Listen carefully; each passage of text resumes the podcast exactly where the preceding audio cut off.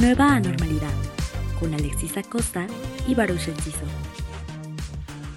Este episodio es patrocinado por Ya Pedidos. Ya Pedidos es un servicio express a domicilio que te lleva cualquier producto hasta la puerta de tu casa fácil, rápido y seguro. Y pues bueno, estos pedidos en específico es solo para San Martín, para mi racita, para nuestros paisanos que nos escuchan. Pueden buscarlo en Instagram como ya-pedidos M. Así que pide tu pedido ya. ¿Eh? ¿Qué tal?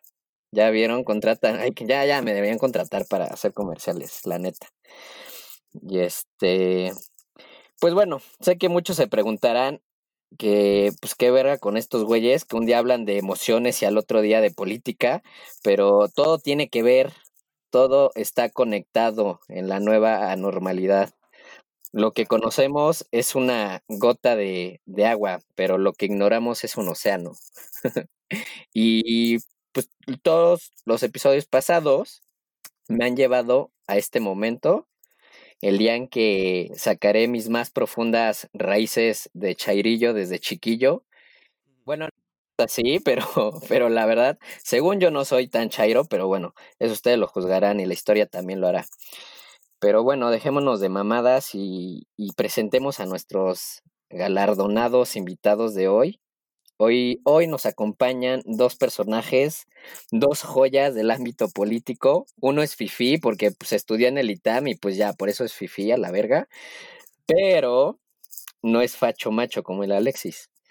Él, él, él se llama Daniel Velasco Chávez y si la cosa marcha bien y no me gostean en mi trabajo, va a ser mi próximo roomie. Que pues bueno, Daniel y yo nos venimos conociendo desde... ¿Desde cuándo, Daniel? A ver, si te acuerdas. Claro, pues desde hace 20 años. Desde hace 20 años. Eh, ahora sí que el contacto fue por la familia de, de Baruch en Veracruz, que viven en Veracruz. Y pues a partir de ahí empezó una amistad que se alargó hasta pues varias, varios tostados que son como 3000. Pero, pero la verdad es que pues nos conocemos sí desde chiquitines. O sea, prácticamente hemos crecido juntos y a pesar de que nos veíamos una o dos veces al año, pues la verdad es que, pues para mí siempre, siempre ha sido un, gran querido amigo. Pues yo me acuerdo que te conocí a ti en el rancho de San Martín, Baruch, ¿te acuerdas? Así mismo, aquí en mis tierras. De mi, de mi rancho a tu casa. De mi rancho a tu casa, caray. Así es. Qué chido, qué bonito. Y, y pues tenemos otro invitado, no si gustas presentarlo, mi querido Alexis. Claro, pero para abordar un poco más sobre el tema de que hay como 100 tostados, tengo una con Baruch que por mera estadística, algún día podemos terminar siendo familia. Nuestro nuevo invitado, directamente de, de, la Universidad de Yale en San Martín Texmelucan, es Uriel. Nuriel también lo conozco, fíjense, lo conozco igual desde hace como 20 años. Lo conozco por una situación que hasta el momento recuerdo muy bien. Él se enorgullece de ella, por eso es que me atrevo a contarla. Concurría a un recreo en una escuela que se llama Cristóbal Colón, cuando de repente en honores a la, ah, no eran honores a la bandera, no recreo, en honores a la bandera, un niño pasa a decir un poema y ese poema decía, mamá, soy Paquito, ya no haré travesura. Cuando me reí como media hora y me llevaron a la dirección, ese niño era Uriel. Bienvenido, Uriel. Gracias, muchas gracias, sí, pues eh, desde muy chico, poeta, un, un nuevo Octavio Paz, ¿no? Pero pues aquí estamos, gracias por la invitación y pues a darle, ¿no?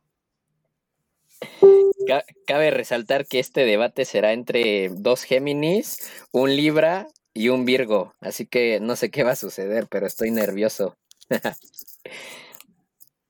si quieres comenzarlos a dar los putazos de este, de este gran episodio, Alexis, pues date.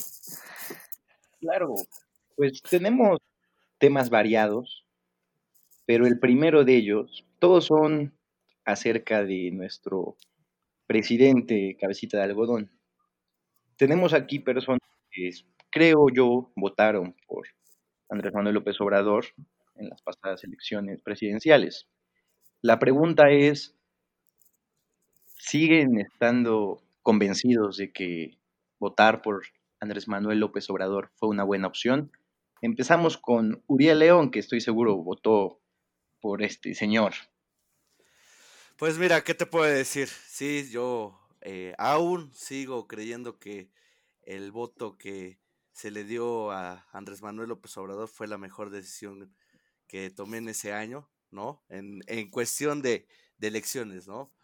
Además de que pues necesitaba el país un cambio del sistema político que nos regía por décadas, eh, era momento de que tomáramos la decisión de tomar un camino distinto, que a los dos años que se cumplieron apenas ayer, las cosas han venido cambiando de una forma muy drástica, no solamente por las acciones del gobierno, sino porque también la misma naturaleza del país ha hecho que no brille a su totalidad el gobierno de Andrés Manuel, pero pues son dos años apenas que, que vamos con la cuarta transformación, dos años que ha habido muchos errores, pero también ha habido muy bueno, hay, ha habido acciones que, que se le aplauden a, al presidente de la República.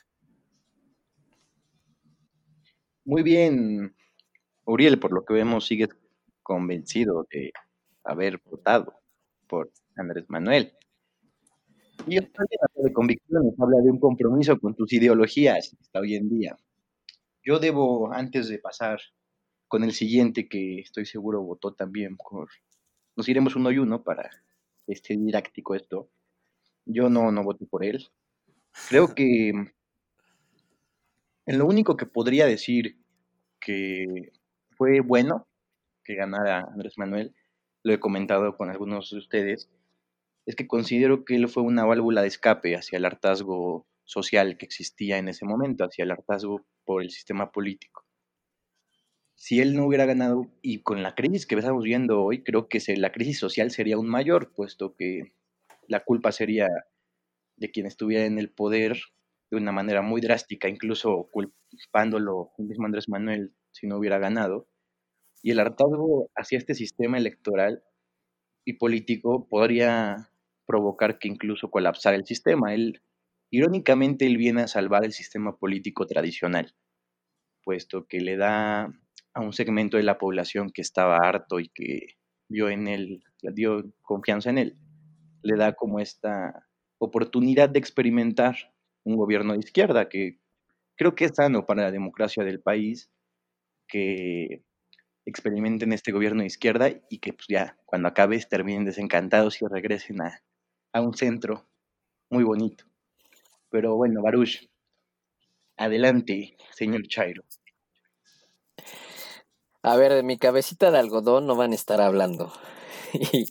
y, bueno, primero, antes que nada, en las elecciones de hace dos años, como en la actualidad, sigo sin ver opciones políticas que representen lo que sigo creyendo que es mejor para México.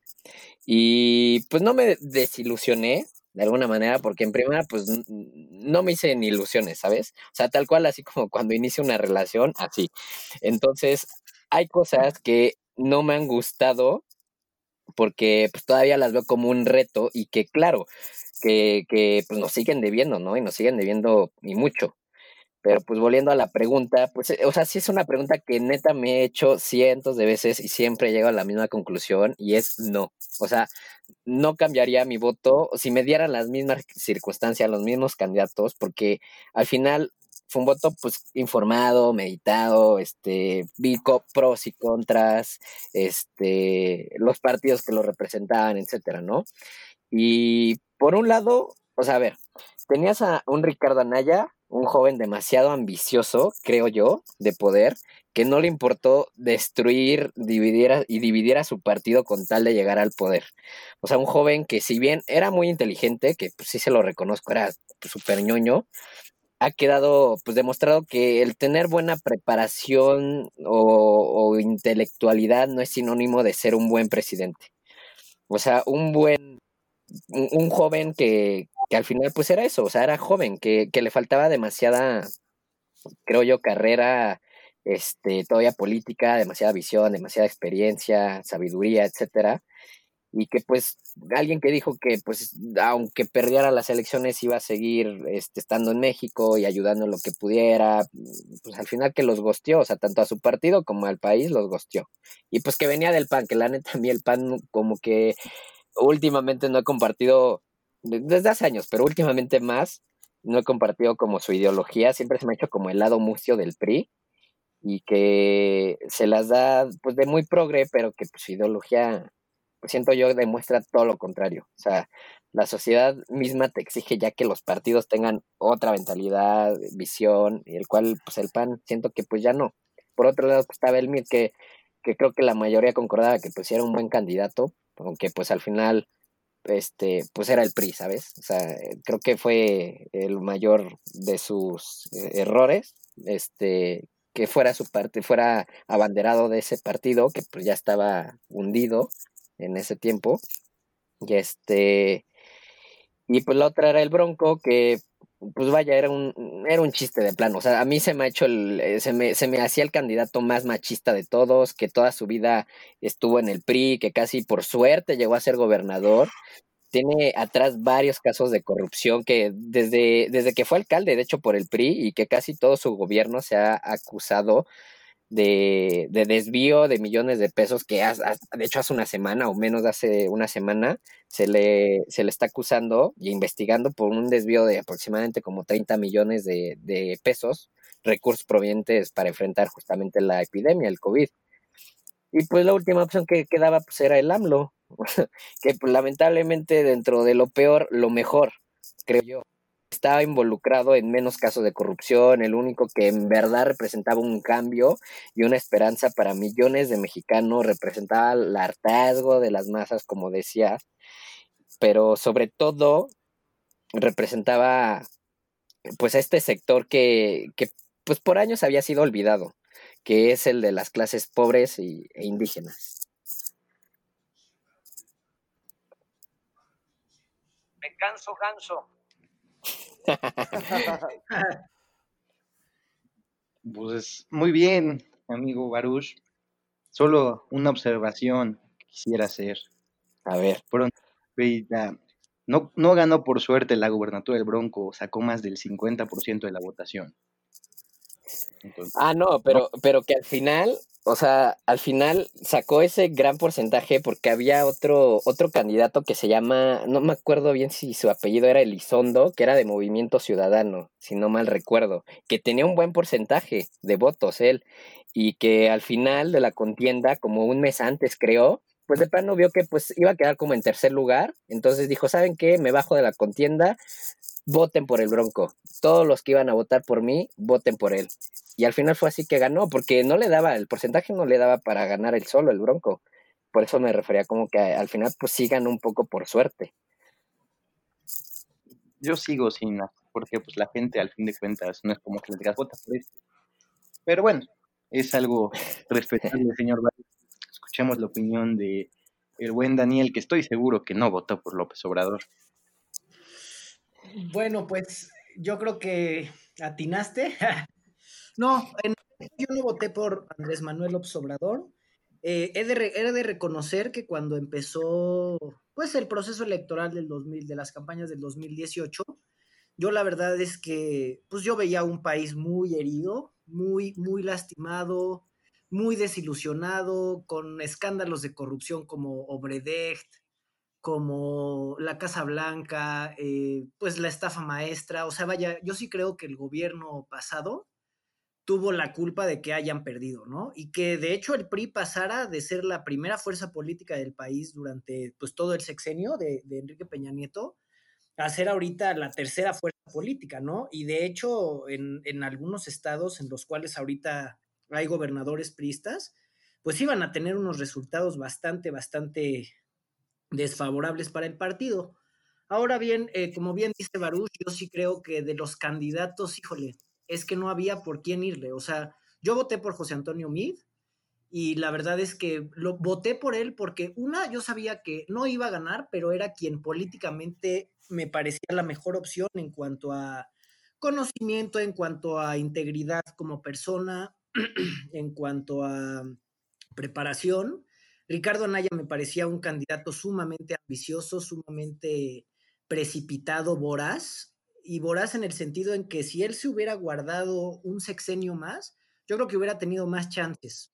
Pues el problema es que pues se quiso comer al mundo, ¿no? Y pues tristemente en la, en la campaña, pues hubo una campaña en su contra por parte del PRI, que fue cuando lo acusaron de las naves industriales, y entonces eso, en vez de mermar a AMLO, hizo que el, pleito por el segundo lugar, pues fuera casi, casi, pues, pues inútil, ¿no? Porque al final de cuentas creo que Ricardo Anaya era la segunda mejor opción, pero pues sí le pegó mucho a la imagen esto de las naves industriales y pues bueno, cayó en, o sea, quedó en segundo lugar, pero muy, muy lejos, o sea, bueno, López Obrador duplicó la votación obtenida por, por Anaya, triplicó la de mí, ¿no?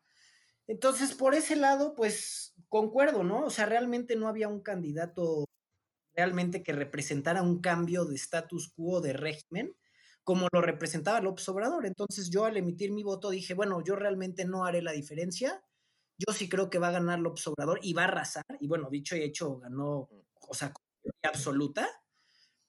Entonces, este, realmente, digo, yo, yo no soy de estas personas que hacen una cacería de brujas y persiguen y, y, se burlan de las personas que votaron por López Obrador, ¿no? Que al final de cuentas, yo creo que cada persona tenía su criterio para elegir a un gobernante y es muy respetable. Yo creo que el voto es libre, secreto y no tiene por qué ser sujeto de, de burlas, porque pues sí es muy fácil juzgar después, pero yo creo que antes, pues yo creo que incluso sus más, sus más grandes aliados no, no pensaron jamás que iba a caer una pandemia, que iban a presentarse todas las cosas que han, que han sucedido en estos dos años de gobierno. Ahora, este, por otro lado, pues sí, sin duda alguna, yo sí creo que dadas las circunstancias del país, era la mejor opción y yo, yo lo he comentado con, con, amigos, con gente cercana, a pesar de que a mí no sea la, la opción que más me, me, convenciera en ese momento, sí creo que dada la situación del país era, el, era la única opción, ¿no? Porque era una continuidad que había demostrado ser, pues, corrupta, eh, incompetente en algunas cosas, eh, en temas de seguridad también el país está muy violentado, lleva pues 12 años de una violencia extrema, ahorita exacerbada completamente, y que al final de cuentas, pues sí son legados de gobiernos pasados, pero el problema es que ahorita el gobierno es el responsable de lo que pase en este gobierno y ya no se puede acusar ni apuntar el dedo a otro lado y decir, es que es culpa del PRI, es que es culpa del PAN, o sea, yo creo que eso se hace cuando eres oposición. Ahorita ya en gobierno sí tienes que, pues ahora sí que buscar lo mejor para el país y no para pues los tuyos, ¿no? Porque al final de cuentas votamos por un cambio, creo yo. Hayas votado a favor o en contra del López Obrador, votaron, la gente votó por un cambio. Ahora, ¿qué cambió? Pues realmente yo sí creo que pues nada más cambió el status quo, ¿no? Porque ya ven ahora el, escándalo que salió de Irmeréndira Sandoval y, y, pues bueno, de John Ackerman, que como, bueno, caray, o sea, primero son muy críticos de la Casa Blanca, pero ahorita que se destapan estas propiedades, que son nueve casas en cinco años, pues caray. Entonces, no sé, ¿no? Ahora sí que hay que tener mucho cuidado y tampoco emitir juicios de valor de, ay, es que eres un tonto porque votaste por Andrés Manuel, sino más bien como ciudadanos, ya seas ahora sí que pro López Obrador o que seas oposición, porque oposición política no existe, yo sí creo que lo que se debe de exigir a cualquier gobierno, ya seas afín o seas contrario, es que pues hagan su chamba, ¿no? Y que hagan, y que hagan o ejecuten las políticas, los proyectos, de manera que ayuden al país. Entonces yo sí creo que, que pues nada, o sea, ahorita sí sería muy fácil decir, ay, pues fue la peor opción, pero en su momento era lo que había y no podemos regresar al pasado y cambiar las cosas. Ahora nos toca ser críticos y nos toca exigir cuentas, nos toca exigir pues hechos y sobre todo pues exigir que, que, los gobernantes gobiernen para el pueblo y no solamente para algunos cuantos, que es algo que pues hacían gobiernos pasados, ¿no? Eso es lo que yo pienso. Fíjate que coincido en varias cosas, Daniel. en el, sobre todo en el tema de no emitir juicios de valor. Eh, al final, como bien dices, yo también coincido totalmente que, que no fue, era la, la, única opción que teníamos en ese momento. Yo, por ejemplo, en mi caso, yo voté por el Bronco.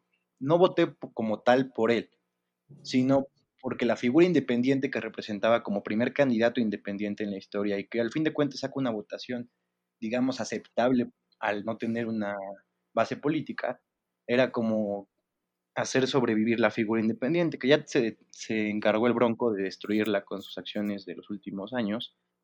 Sin embargo, que era otra opción que podía quedar latente más adelante. Pero sí, me quedo con eso, de no, no emitir juicios de valor no, sí, en ningún momento se, está, se dice que los que votaron por Andrés Manuel están mal, nada, simplemente es, como bien lo dices, empezar a hablar de lo que pasa ahora y empezar a proponer sobre lo que pasa ahora. Baruch, adelante, ya no te interrumpo. Grax. ¿Qué es eso? Este. es el payaso maléfico. A la madre. Este, pues sí, como decía Daniel, o sea, también, pues México ya estaba muy roto, o sea, y, creo que todos, pues, pues, sí concordamos con eso, que mucha gente por mucho tiempo solo se fijaba o volteaba a ver al México moderno, entre comillas, pero desde hace años me entró mucho, pues en la conciencia que hay otro México, igual de mayoritario, que también cuenta y ahora para mal o para bien ha habido un giro importante y que es ilógico que, digo, es, es perdón, es lógico que mucha gente que estaba en el poder o, o, que venía teniendo privilegios por parte de gobiernos anteriores se sienta amenazada o no se sienta pues de alguna manera apoyada por el gobierno. Este, pues yo creo que sí debemos de dejar de ser tan egoístas y voltear a ver a, pues no solo pues que no solo existe un México globalizado, sino que también están otros sectores de la población, los cuales durante muchos años evidentemente no los habían apoyado ni les han dado la oportunidad de prosperar y que no pueda haber pues un México globalizado y con bienestar social o crecimiento económico, pues si, si, si nos ayuda primero a los pobres. O sea, ser mayoría económica no es sinónimo de ser mayoría en México. Y este, y, como dice también Daniel, o sea, si bien es cierto que pues, tanto el PRI como el PAN cargaron toda una locomotora a toda velocidad llena de violencia, impunidad, instituciones corrompidas, corrupción, etcétera, pues también creo que debe llegar un momento en el cual el actual gobierno se debe hacer responsable de lo que está pasando en su sexenio y no siempre con la misma narrativa de culpar a los pasados gobiernos o simplemente este, pues callar, callar críticas o bocas con pues, acciones e ir sembrando o dar signos de que sí se está yendo hacia otra dirección, este, fortuita para el país. Me parece que Uriel quiere comentar algo. Pues a lo que mencionan, eh, eh, coincido igual en, en, en, lo que, en todo lo que dicen, pero yo creo que en la pasada elección, pues hasta hoy tenemos un país con más del 50% de la población en situación de pobreza eh, y otros en pobreza extrema. Creo que ya la gente estábamos hartos. Yo creo que más por el cinismo de, de, los, de los políticos al momento de ejercer la función pública. Ese cinismo, esa, esa corrupción rapaz de de, gozar de los privilegios del poder y sobre todo gozar de los privilegios cuando la sociedad cada vez era más pobre y las causas de la pobreza le, le pegaba más a la sociedad. ¿Y cuáles son esas causas? La delincuencia organizada, la violencia que hoy estamos viviendo y que lamentablemente ese cinismo de, de la clase política que hasta hoy, hasta hoy muchos que profesaban austeridad y cero corrupción, pues lastimosamente lo seguimos viviendo. Y creo que hoy es el, ese, es el hartazgo de la gente de, y lastimosamente le va, a le va a pegar a la elección del 2021, porque la sintonía que vamos a tener va a ser de ya me falló el PRI, ya me falló el PAN, ya me falló el PERDE en sus tiempos. Y ahora Morena, pues la imagen de los partidos políticos lastimosamente están hasta el suelo. ¿Por qué? Por los representantes que hoy eh, están al frente de, de, los partidos mismos, como el caso de Jade Cole, que hoy tiene una investigación ya ante la fiscalía eh, por desvíos de recursos en el partido, ¿no? Entonces, yo considero que algo que por lo cual yo voté por Andrés Manuel es esa justicia a los más desprotegidos. Creo que ya era tiempo de que se le tomara en cuenta a los grupos indígenas, a ese 50 por, a ese, esa población mayoritaria que les repito, es el 50% de la población que vive en situación de pobreza y que hoy era momento de que se nos, se, se nos volteara, ¿ven? Porque pues yo creo que hasta nosotros que nos podemos llamar clase media, pues también hoy con la pandemia y con la situación económica que se está viviendo no solamente en el país, sino en contexto mundial, pues podemos caer en, eh, eh, eh, en, los nuevos pobres que, que, en estos años van a, va, va, a tener nuestro país, ¿no? Entonces, son dos años de un gobierno que yo coincido con Daniel que comentaba que, que ya es tiempo de dejar de señalar a, a, los demás como culpables, porque sí son culpables de la situación que hoy vivimos, pero el, el gobierno debe de implementar acciones para terminar con la situación que se está viviendo hoy en día, una situación que ya está incontrolable, pero que la realidad es que no van a, van a pasar los seis años del, del, del gobierno de Andrés Manuel y va a seguir las cosas igual, porque las cosas que hoy se viven son a largo plazo, son cambios a largo plazo que sobre todo la ciudadanía unida debe de, de estar dispuesta a cambiarlo.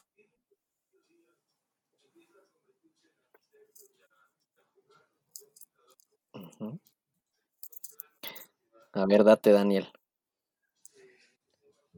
Gracias. Pues Sí, como bien comentan, ¿no? Yo lo que creo es que, para empezar, yo creo que gobernar a México es una labor titánica de dimensiones inimaginables. Hay demasiados intereses, es un país sumamente rico, sumamente diverso, muy heterogéneo, o, sea, digo, realmente lo único que tiene en común una persona que sea de Monterrey o que sea de Sonora o que sea de Tamaulipas y una persona que vive en Yucatán o una persona que vive en Oaxaca, es que somos mexicanos y nos une la misma bandera, porque la verdad es que es un país sumamente heterogéneo, con carencias estructurales muy importantes que datan de años, o sea, y creo que, creo que como bien dicen, ¿no? O sea, eh, creo que lo que logró Andrés Manuel, y, y, por esto era tanta efervescencia y tanta pasión que despierta Andrés Manuel, es que le dio visibilidad a grupos, o sea, que llevaban marginados muchísimos años, ¿no? O sea, como bien dicen los, o sea, vivimos en un país en donde más del 50% de la población es pobre y solamente el 10% de la población concentra más del 90% de la riqueza. Entonces es un país sumamente desigual.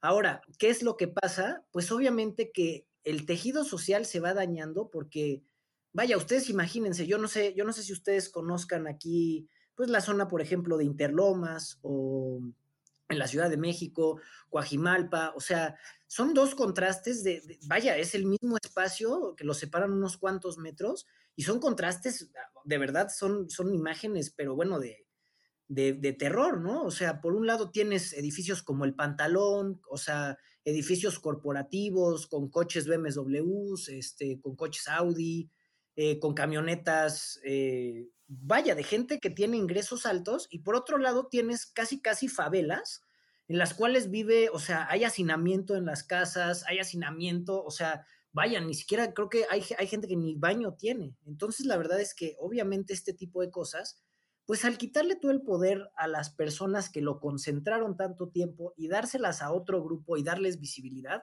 obviamente esto es un cambio pues muy importante y sobre todo que era algo necesario, ¿no? Porque vaya, otro gobierno, así como bien dicen, ¿no? Otro gobierno, o sea, si Andrés Manuel no hubiera ganado en el 2018, hubiera sido, bueno, una catástrofe en este país, ¿no?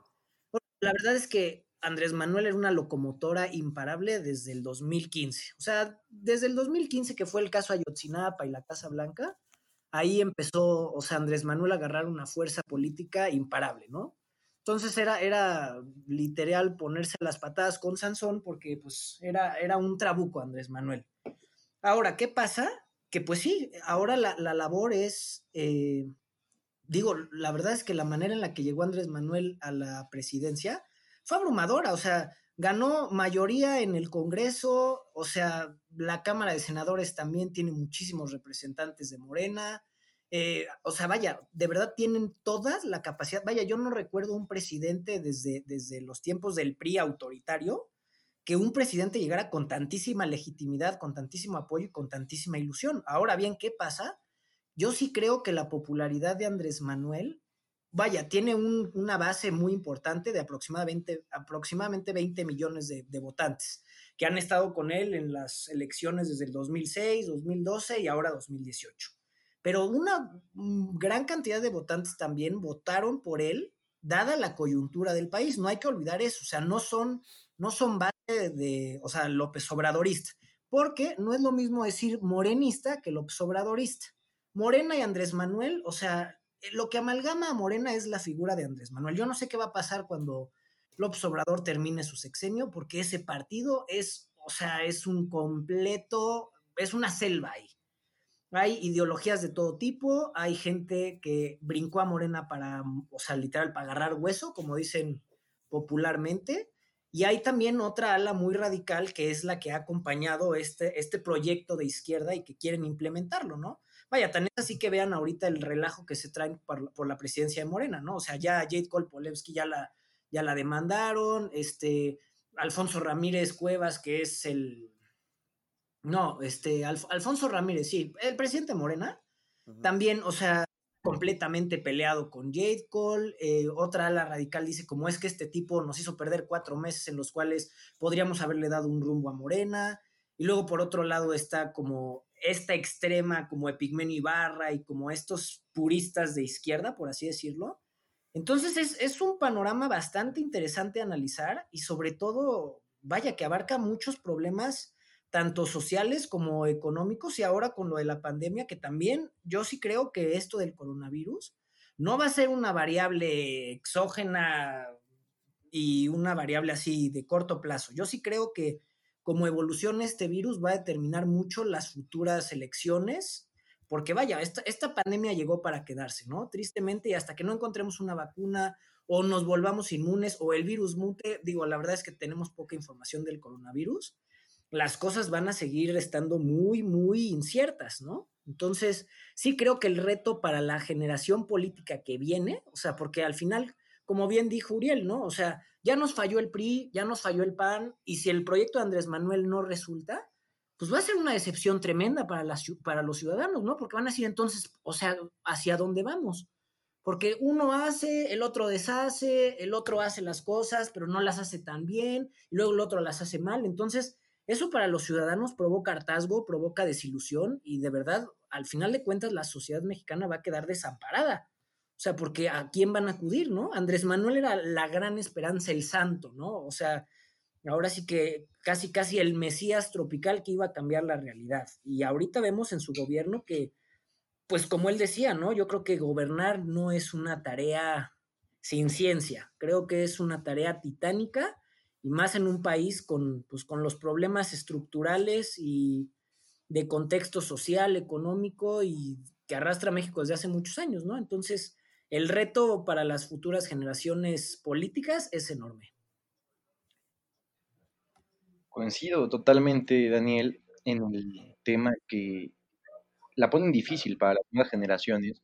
Ese hartazgo político, quien más lo sufre, bueno, el sistema político, y quienes venimos detrás, quienes quieren en algún momento participar en algún tema político, y pues la gente realmente va a decir, pero ¿por quién? Si, y ahí los partidos, yo tengo esa pequeña teoría que los partidos pequeños pueden agarrar fuerza, los partidos pequeños que no se han vuelto satélites pueden empezar a agarrar cierta fuerza dentro de los electores, se ve en Jalisco, se ve en Nuevo León, y creo que eso puede ser una alternativa que hay que pues, estar analizando continuamente, que no nos den la sorpresa de repente. Pasando a la siguiente pregunta. ¿Cuáles crees que son los mayores aciertos y desaciertos del gobierno actual? Esta vez empezamos por el señor Baruch. Coméntenos. Pues sí, bueno, primero, este, me quedé mucho pensando con lo que dijo Daniel sobre la desigualdad que existe en la Ciudad de México. Justo hoy vi un dato de que en la Ciudad de México están los dos extremos del país, ¿no? O sea, seis de los diez municipios con mayor desarrollo de México y el tercer municipio con mayor población viviendo en pobreza, este, en pobreza del país, ¿no? O sea, eh, tan solo en la capital, o sea, en la capital donde vive Daniel se ve cabroncísimo la desigualdad que, que existe. Pero bueno, nada más como dato, para que no se me olvidara.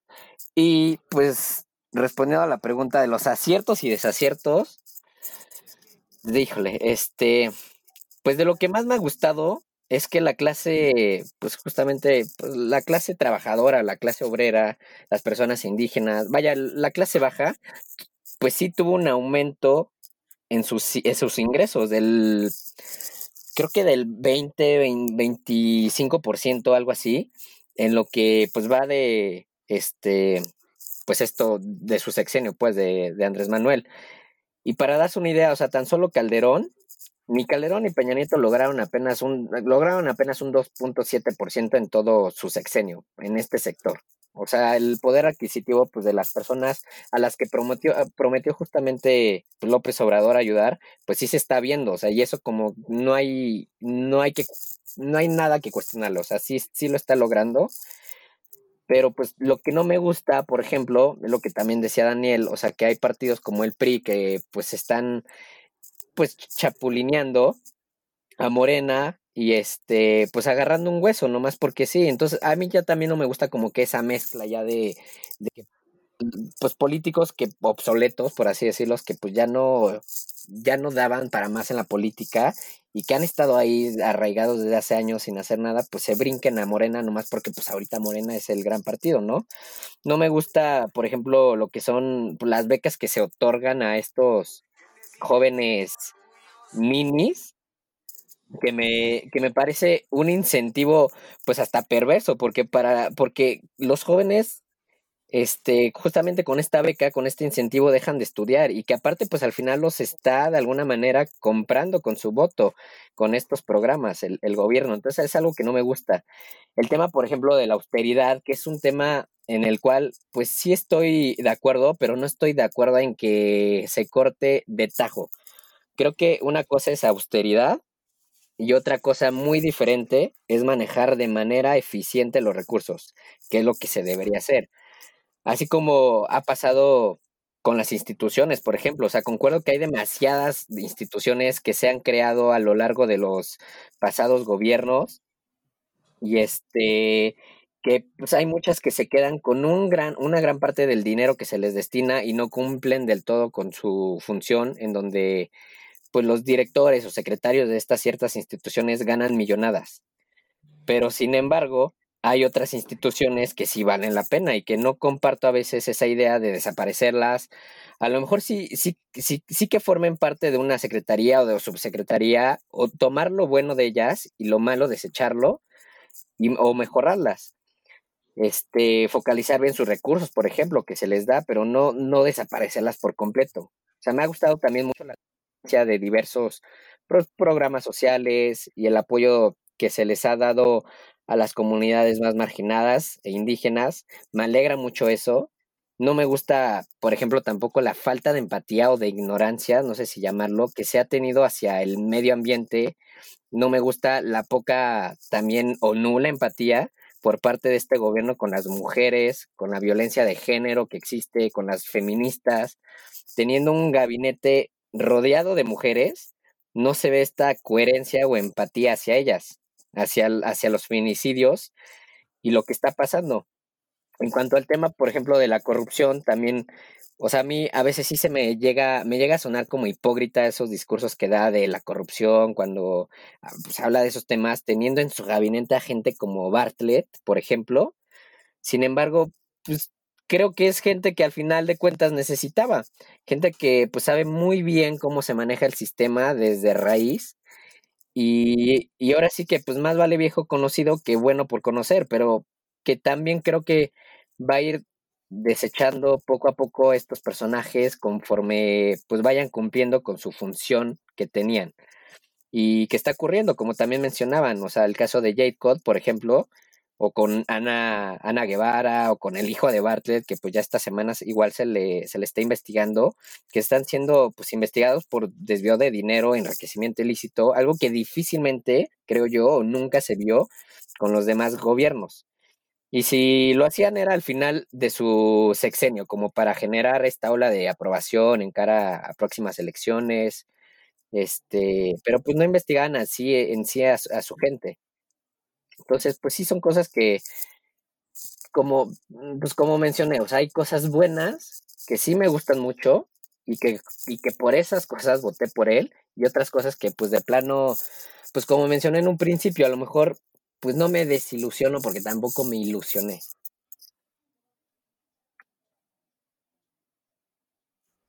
Perfecto. Solo agregar que sí, el, el caso horrible de este personaje Duarte se inició en el gobierno de Peña Nieto, siendo él uno de sus más allegados gobernadores. Pero bueno, con Peña Bebé no, no quiero meterme ahorita. Para seguir con esta pregunta, ¿tú qué opinas, Uriel? Bueno, eh, puntualizando antes de, de, continuar con los aciertos y, y los aciertos de, del gobierno de Andrés Manuel, la verdad a mí me parece increíble el tiempo que le, que le llevó a Morena destruirse como lo hizo el PRD en sus tiempos. Tantas corrientes internas que hay en el partido que al final de cuentas le van a afectar en la elección del 2021. Ahorita la pelea de John Ackerman con, con Ricardo Monreal, eh, las divisiones internas del partido, la ambición. Hay un, hay, en discusiones he aprendido eh, un comentario muy, muy acertado que escuché de gente que estaba dentro de Morena, es que eh, lo malo de los que, no todos, no todos, pero la mayoría de los que hoy gobiernan de Morena llegaron con hambre. Y eso es lo que le está afectando hoy al gobierno federal y al gobierno de Andrés Manuel, ¿no? Regresando a los puntos de, de, la, de la, discusión, pues coincido total, totalmente con Baruch. Creo que el mayor acierto hasta hoy de, de Andrés Manuel es el, el darle prioridad a la clase trabajadora, a los, a los pueblos indígenas, eh, a los jóvenes, a, a, a todos esos grupos, a, a, los adultos mayores, a, a, nuestros abuelitos, a nuestros viejitos, que, que la verdad todo ese apoyo que hoy se les está dando es reconocible. Creo que, que por ejemplo, en el caso de jóvenes por el futuro, pues al final de cuentas, antes con los gobiernos de, de Peña, de Fox, de Felipe Calderón, desde, desde hasta de Cedillo, pues teníamos Prospera, teníamos todos esos programas clientelistas electorales que al final de cuentas servían para eso, ¿no? Para, para mantener al, al votante eh, contento. Entonces, pues creo que todos esos, tipos de programas van a existir.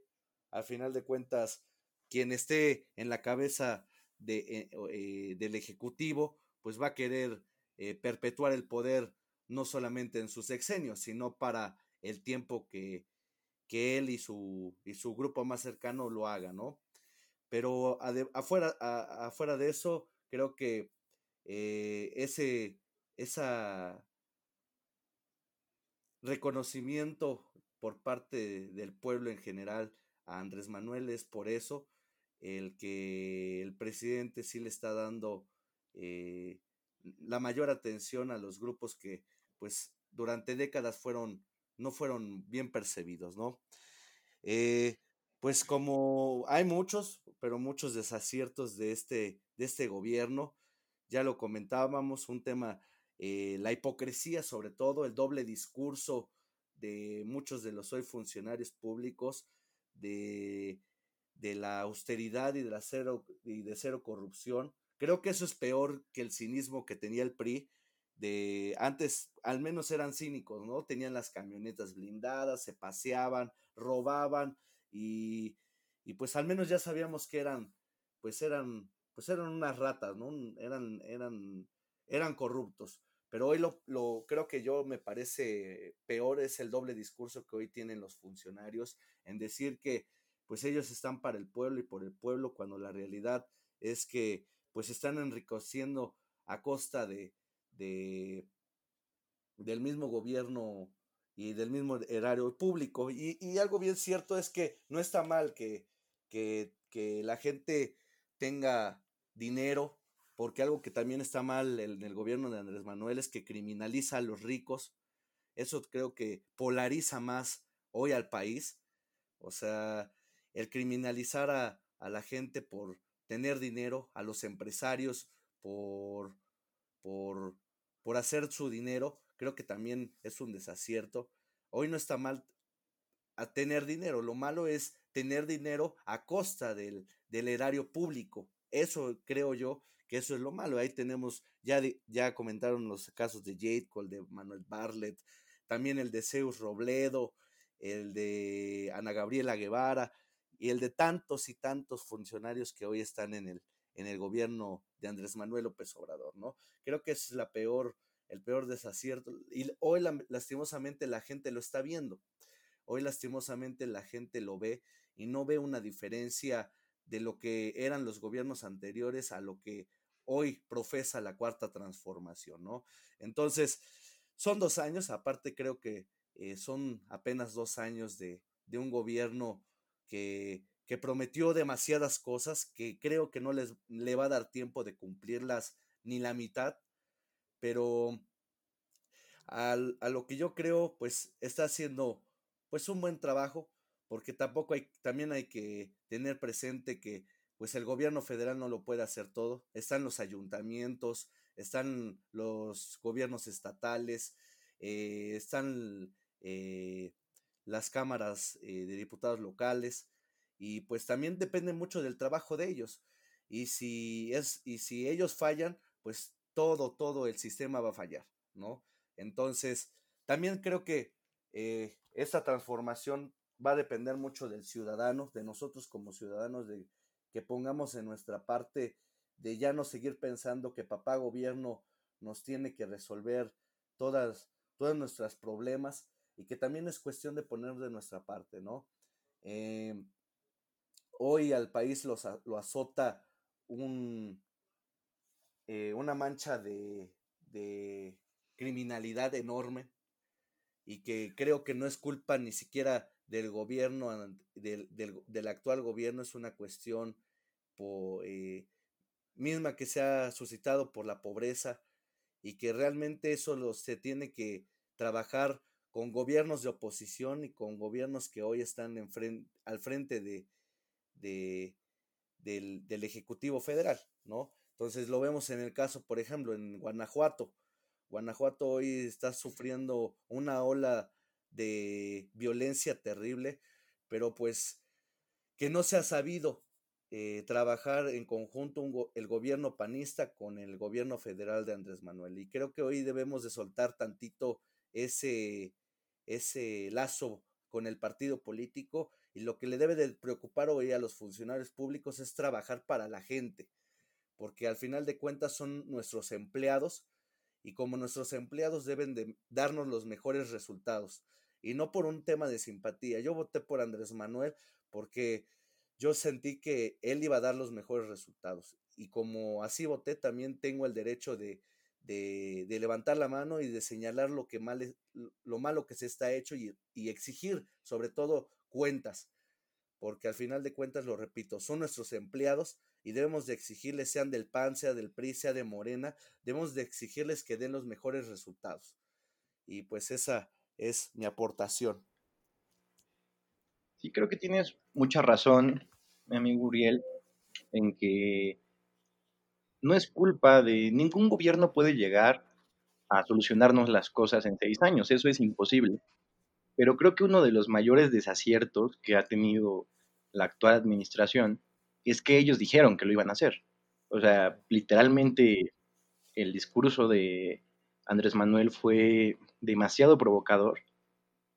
Él prácticamente sí dijo que iba a terminar con la corrupción, que iba a terminar con la inseguridad. Y creo que eso tiene repercusiones sociales. El tema de decirle a la gente que abrazos no balazos, que los va a acusar con su mamá, lejos de ser algo satírico que dé risa, tiene repercusiones sociales. Y también este tema de ya no hay corrupción, ya los... El problema es que los ricos querían que los pobres fueran más pobres y cosas así, hace que la gente tome como un, una vengatividad, un odio hacia las clases sociales altas o medias y hacia cualquier persona en general. O sea, que en verdad ya no pueden dar una opinión, vertir una opinión porque por su estrato social o incluso por cosas que no son de una clase social alta, pero que son pequeños lujos que tienen personas, por ese tipo de cosas ya no pueden opinar. Voy a poner un ejemplo que no sé si le ha pasado, pero estoy casi seguro que sí, aprovechando que le toca la participación. El tema, por ejemplo, de estudiar en el ITAM, prácticamente te hace que si opinas, opinas porque perdiste tus privilegios, según muchos seguidores de Andrés Manuel. ¿Tú qué opinas de todo esto, amigo Daniel? ¿Cómo no? Mira, Alexis, yo lo que creo es que el, ahondando un poquito en este tema, yo sí creo que el, el, discurso de Andrés Manuel tan polarizante sí ha tenido una repercusión muy importante en la sociedad, en el simple hecho de que si tú eres rico, es que tú eres un fifí, tú eres un, o sea, tú estás ahí por el hueso o tú estás ahí por privilegios. O sea, yo sí creo que este discurso es muy, o sea, es, es, la verdad es que es ridículo, porque al final de cuentas, uno no elige en dónde nacer. Entonces ahí la verdad es que inmediatamente por el lugar en donde tú naciste, independientemente si hayas nacido en una familia rica, que qué bueno, o que hayas nacido en una familia pobre, pues eso no lo eliges tú. Entonces yo sí creo que esta división inmediata y polarizante en un país tan desigual como lo es México, sí crea un resentimiento social terrible, ¿no? O sea, mira, yo el año pasado tuve una situación, bueno, una, eh, una vivencia bastante desagradable y bastante escalofriante, en el cual eh, pues yo estaba festejando mi cumpleaños y unos policías literal, o sea, me asaltaron y bueno, entre, en el forcejeo me quisieron subir a la patrulla, argumentaron que yo estaba orinando en la calle. Y para no hacer el cuento largo, entre seis policías, pues me causaron un esguince en el cuello, eh, me, me, cortaron un dedo, o sea, literal me arrancaron la piel de un dedo, me luxaron otros dos dedos. Y la respuesta de estos tipos fue: Eso te pasa por tener lana. Entonces, o sea, es como, oigan, para empezar, no es cierto. Y la segunda, o sea, no puede ser que los mismos policías que son los que están encargados de salvaguardar a la ciudadanía sean los que te asalten, ¿no? Pero bueno, eso también, por otra parte, lo entiendo, porque, a ver, la policía tiene de los salarios más pobres en, todas las profesiones de México, ¿no? O sea, el otro día estaba escuchando que en promedio un, un policía gana 9 mil pesos al mes y en lugares así como en Baja California, que es en donde más ganan, ganan 11 mil pesos. Digo, realmente eso eso es muy poco para, vaya, arriesgar la integridad física. Es, es, una, es una atrocidad, ¿no? Porque entonces, ¿cuál es el incentivo que tiene la ciudadanía, o bueno, más bien los policías, a, rifarse el físico, como quien dice, para proteger a los ciudadanos, ¿no? Entonces, entonces el, el otro problema es que también este discurso polarizante hace que, o sea, se ahonden más las, las diferencias de, es que tú eres güero y tú eres, este, pues tú eres rico y entonces, este, tú no perteneces aquí. O lo mismo, ¿no? Ahora ya ven con lo del Black Lives Matter y con todo este movimiento de, de George Floyd y todo, que sí se puso un dedo sobre la llaga, el racismo, y el racismo no de, de gente de, de, raza negra o de raza afroamericana. Aquí en México hay mucha gente que es racista y hay mucha gente que es, este es prieto, este es negro, o hacen, o sea, como chistecitos inocentes, así como, ay, el prietito, ¿no? O, estos diminutivos aberrantes, o no, es que este me va a saltar. Entonces, o sea, si tú aparte siendo el presidente estás usando ese discurso polarizante, sí creo que ahonda más. Digo, yo no sé si ustedes han visto Twitter últimamente, pero Ahorita los debates en Twitter de verdad ya son personales y son, o sea, vaya, yo no me voy a pelear con una persona que en la vida he visto, ¿no? Ni siquiera sé si es bot. Entonces sí creo que este, este discurso polarizante está dañando mucho a la, sociedad, ¿no? Y luego, por otro lado, también, o sea, el discurso del presidente es abrazos, no balazos para los delincuentes, pero a los periodistas dicen como que son unos chayoteros, que son unos sicarios de la información. O sea, no puede ser que con ese discurso, a ver, el presidente es una figura moral, o sea, es esto que dijo López Gatel al principio de la pandemia, que la fuerza del presidente es una fuerza moral y no de contagio, tiene toda la razón, es una fuerza moral. O sea, hay mucha gente que ve al presidente y dice, bueno, el presidente no usa cubrebocas, entonces yo por qué tengo que usar. O el presidente sale de giras y está en contacto con gente y está abrazando y besando a la gente, porque yo no puedo.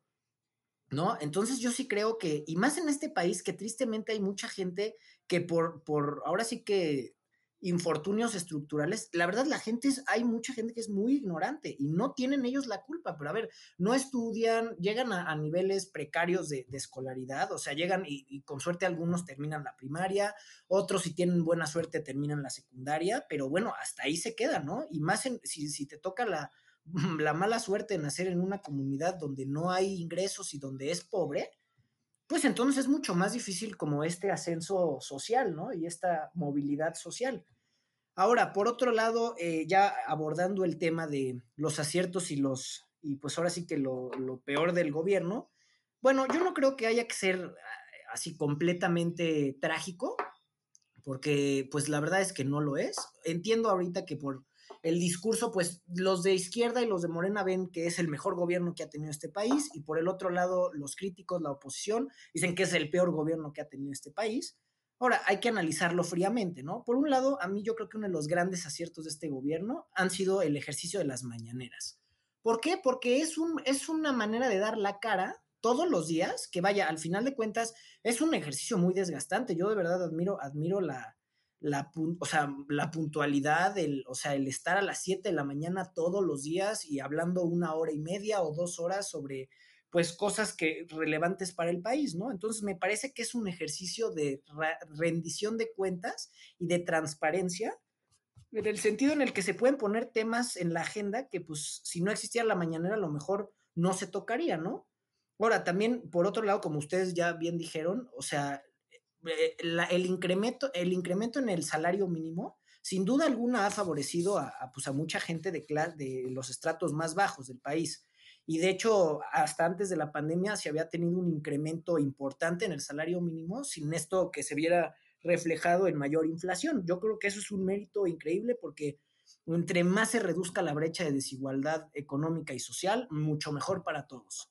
Luego también, eh, vaya, que le haya dado visibilidad a esta gente y también esto, esta cosa de las becas, que vaya, sin duda algunas son programas clientelares, o sea, o sea, sembrando, o sea, sembrando vidas, este, jóvenes por el futuro. Sí, al final es un incentivo económico que puede tener efectos perversos, pero pues bueno, si nos metemos ya a ahondar en detalles, nos vamos a desviar completamente, pero pues sí hay mucha gente de, de o sea, como usted, como dijo Uriel, ¿no? A los abuelitos, a todas estas personas, que vaya a tener un ingreso extra, aunque sea de 3.600 pesos cada dos meses, pues la verdad no cualquiera, ¿no? Y estas becas les permiten les permiten comer, les permiten tener un ingreso, más que ya no están en edades laborables, ¿no? O sea, a ver, cuando tienes ya 80 años, pues, ¿qué vas a hacer, no? O sea, si no eres, si no eres un campesino, y todavía le entras, o sea, como al trabajo de campo que es bastante duro, la verdad es que no, o sea, no tendrían ingreso, ¿no? Y eso motiva a la gente, bueno, tengo un dinerito, este dinero es mío.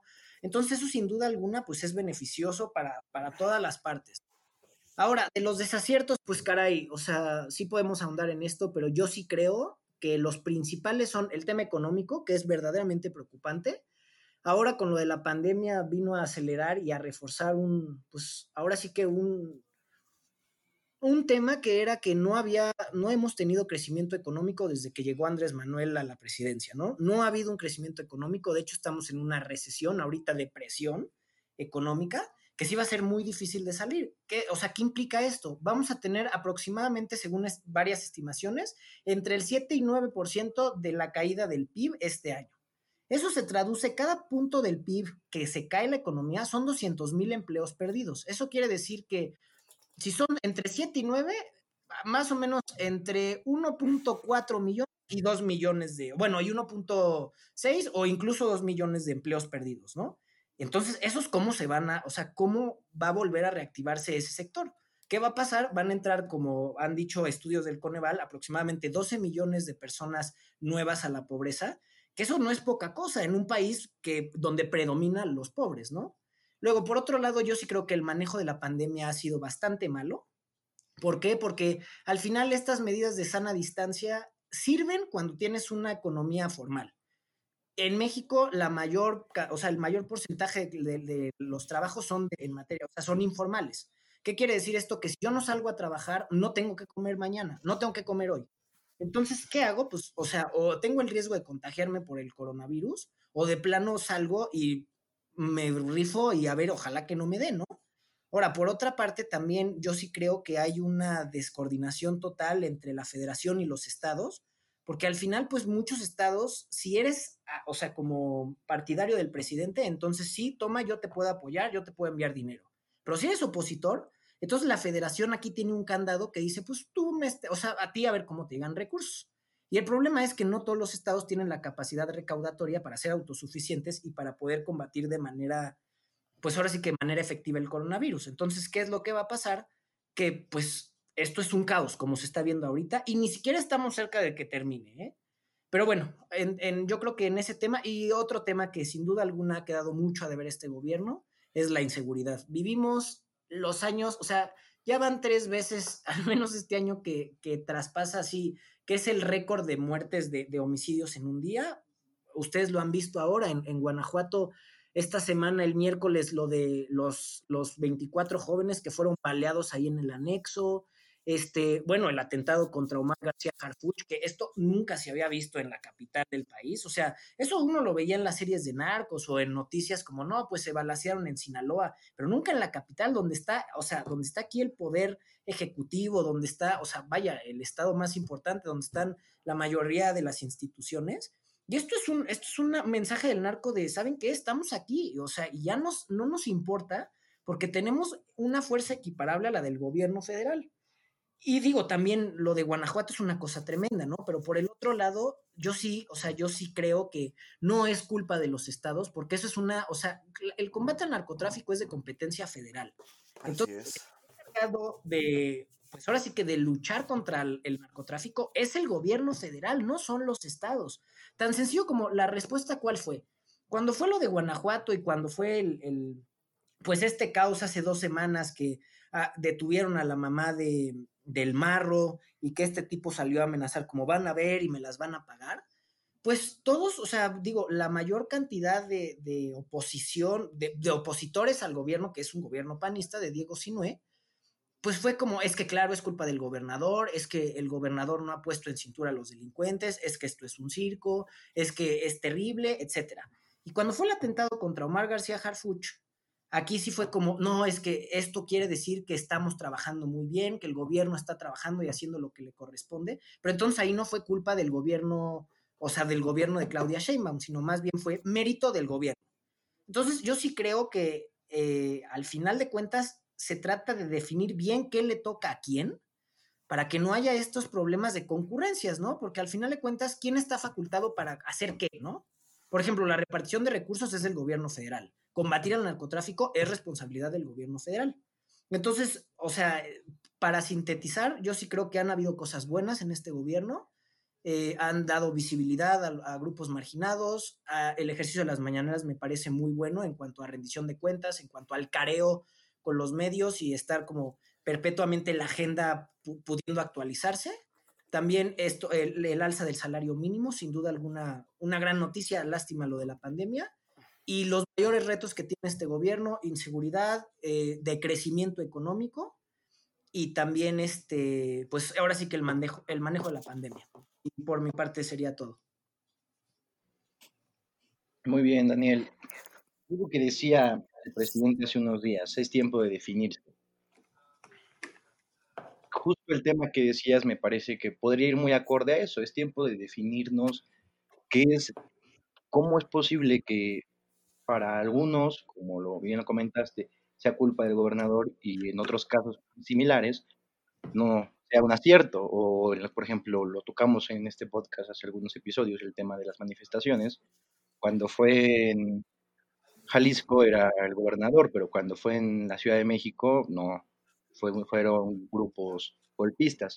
Entonces creo que en ese sentido considero que es tiempo de definirnos, pero de definir qué, qué es lo que en verdad es culpa del gobierno, qué no, y cuáles son las responsabilidades más que nada de cada uno de los órdenes de gobierno. Yo creo que las, coincido en que las mañaneras son algo muy bueno, eso debió de haberse hecho desde hace algunos sexenios, pues es una forma de, como bien lo dijiste, marcar la agenda pública y que la gente sepa qué está haciendo su presidente, dónde está y qué va a hacer.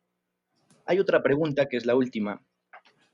¿Morena podrá mantener la mayoría en los congresos y las gobernaturas? Vamos a empezar con Uriel. Ah, eh, bueno, eh, voy a retomar un, un rápido eh, un, el tema de la seguridad. Creo que el tema de la de seguridad es, es un tema súper sensible, es un tema muy, muy controvertido. ¿Por qué? Porque ya lo dijo eh, Daniel, eh, quien es el que tiene la capacidad para eh, confrontar a la, al crimen organizado y la obligación quien lo tiene es, el, es, es la federación, que además también hay que recordar que en los últimos días, con las liberaciones de, del Mochomo, de la mamá del Marro, pues ahí tiene que ver también el Poder Judicial, un poder que es autónomo a, al, al, Poder Ejecutivo y que eh, se deben de solucionar y se deben no solamente de tapar el sol con un dedo, se deben de solucionar todos estos hoyos y lagunas que hay en, en la mala procuración de la justicia, porque hoy lo, la gente vulnerable somos todos, ¿no? Y el gobierno federal junto con el Poder Judicial deben de trabajar en conjunto para darle tranquilidad a todas las familias en México, ¿no? Es un tema muy sensible y que hoy en día, como se va a solucionar, se va a solucionar con la unidad de todos los mexicanos.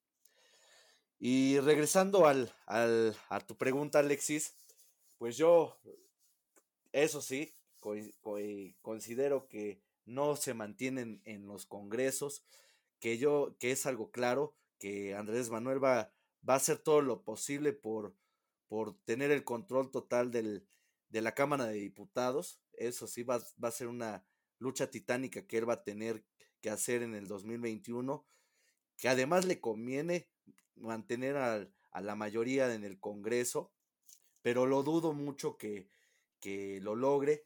En la mayoría de estados se pierde, eh, la mayoría de, en los congresos locales se pierde la mayoría de los congresos locales, se pierden muchas gobernaturas y ya lo comentabas tú, Alexis, partidos que no fueron, que no han sido satélites, hoy van a tener la oportunidad de, de tener más posiciones, no solamente en los congresos locales, sino también en gobernaturas. Ya lo estamos, lo vamos a ver eh, próximamente en Nuevo León y lo que es el Estado de México.